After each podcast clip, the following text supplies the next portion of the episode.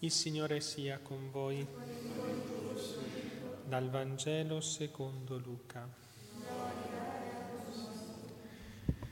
In quel tempo Gesù stava insegnando in una sinagoga in giorno di sabato. C'era là una donna che uno spirito teneva inferma da 18 anni. Era curva e non riusciva in alcun modo a stare diritta. Gesù la vide, la chiamò a sé e le disse, Donna, sei liberata dalla tua malattia impose le mani su di lei, subito quella si raddrizzò e glorificava Dio. Ma il capo della sinagoga, sdegnato perché Gesù aveva operato quella guarigione di sabato, prese la parola e disse alla folla, ci sono sei giorni in cui si deve lavorare, in quelli dunque venite a farvi guarire, non in giorno di sabato.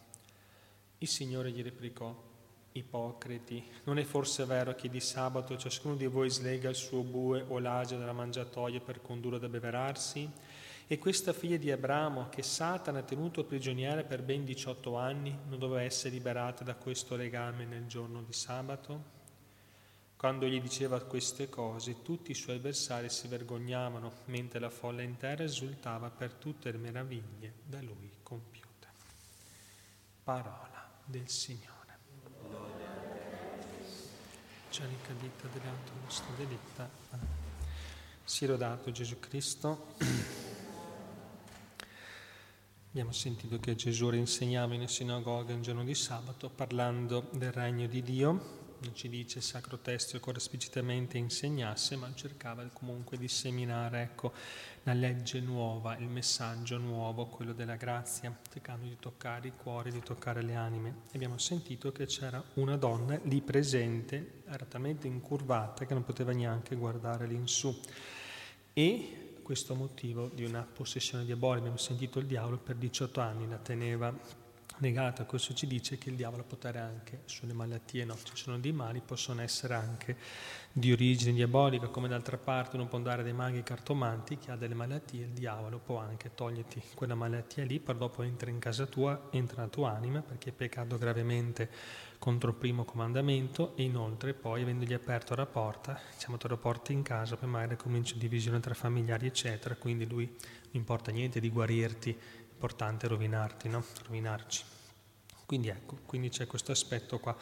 Altra cosa, la donna non era andata in sinagoga per chiedere guarigione, era andata là come ogni sabato, come buon ebreo, ascoltare la parola di Dio, ecco, senz'altro con la speranza di essere aiutata. Ecco. Ma è stato Gesù stesso che l'ha chiamata e l'ha guarita imponendo le mani. Ora Satana, che vinceva quella poveretta, il tocco vivificante Gesù non poteva porre resistenza, ecco, fuggì lasciando la liba dei centri nervosi che possedeva e il corpo si rimise alla sua posizione naturale. La donna si raddrizzò, cominciò a glorificare Dio.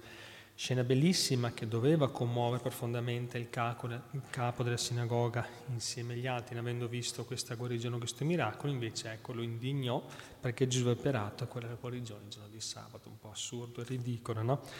Ecco, evidentemente si è neanche reso conto di quello che era avvenuto, ma impastato di pregiudizi contro Gesù subillato dai farisei, ecco insomma eh, aveva cercato, aveva visto in questo una violazione del riposo sabbatico.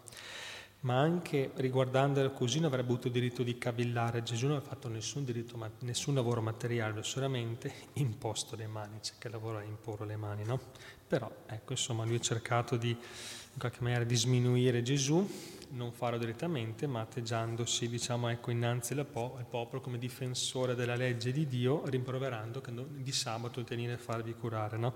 Quindi si vede proprio questo livore dentro, quindi non è il fatto, tu, tu hai questo, questo pregiudizio, questo livore dentro che basta una minima cosa per cercare di tirarlo fuori in acqua. Quindi sono infelici che invece di cercare di crescere nel bene, ecco, cercano invece di tirare giù gli altri al male per farli scendere diciamo, al proprio livello. No?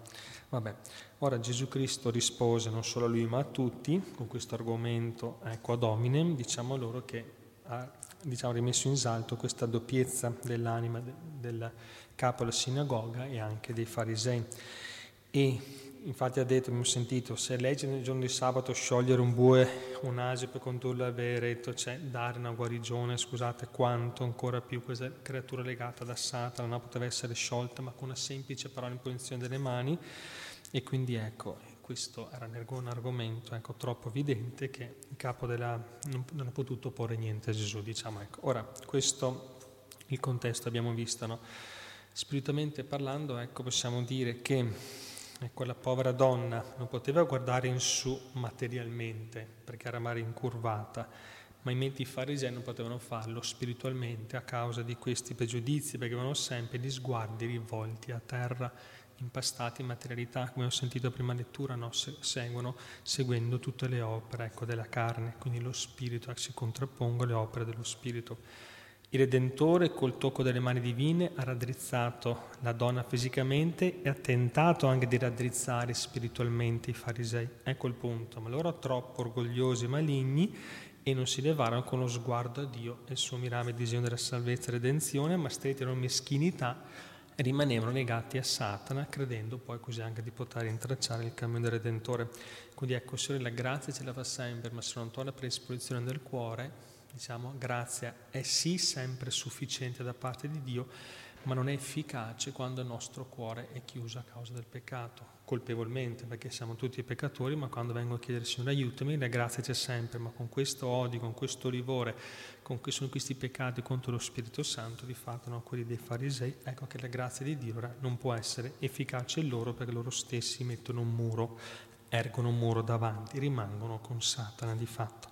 E oggi più che mai molti uomini sono legati, possiamo dire sono curvati verso terra, sono incatenati, legati da Satana, da questa moderna civiltà tutta materia, materializzante, che li rende incapaci di guardare in su verso le cose di Dio. Non si nomina mai Dio, non si pensa mai, quando si fa lo si bestemmiano tante volte purtroppo. Quindi è uno stato veramente penoso questo incumbarsi tutte le anime verso la terra e anche quando c'è parvenza di spiritualità dicono anche ieri, si ritorna a un neopaganesimo, no? c'è un'involuzione invece di migliorare, stiamo peggiorando. Chi ci può aiutare? Solo Gesù, ecco, può rialzare col tocco delle sue santissime mani, può ecco, far riguardare di nuovo la via del cielo che è quella della salvezza.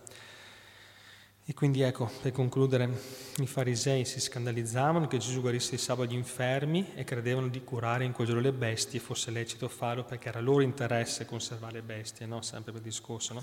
Anche se in un certo modo, diciamo, una zoofilia, possiamo dire così, opposta alla vera carità, come si vede nella moderna civiltà. Si promuovono con ardore le società di protezione animale, bene certamente, ma non si dubita al medesimo tempo di inventare i mezzi più raffinati di istruzione per nuocere gli uomini, quindi l'aborto magari si può fare, no? Era una volta quando stavo a Firenze, andavo verso il centro, era estate, un cartello, no? con poi un povero disegno, un cagnolino poveretto, così c'è scritto letteralmente bastardo tu che l'hai abbandonato. Certo, se uno abbandona il cane per andare per andare in vacanza, certamente non è una persona virtuosa, però ripeto, per questa cosa qua ci si scandalizza, ma per gli aborti, per altre cose, no?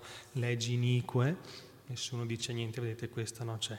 Per gli animali va bene, per le cose di Dio, per le cose anche naturali, per gli uomini no. C'è questa contraddizione, questa schizofrenia che la nostra società moderna, ecco, senza Dio, che porta al, al paradosso, che porta anche all'assurdo, no? Quindi una vera ipocrisia del peggiorerismo è preoccuparsi della profilassi corporale, favorire o incoraggiare invece la corruzione spirituale, non solo negarla, ma addirittura favoreggiarla, favorirla, scusate. È ipocrisia pretendere di fare leggi di restrizione magari per la puzza di un letamaio, ma invece si fanno leggi di libertà per un letamaio morale, no? Questi si possono fare tranquillamente. Allora il Signore, nella sua misericordia, ci stenda la mano, ci faccia nuovamente rialzare la testa verso il cielo, il cuore e l'anima verso Dio, perché possiamo vivere da figli suoi veramente, non abortirci a livello delle bestie.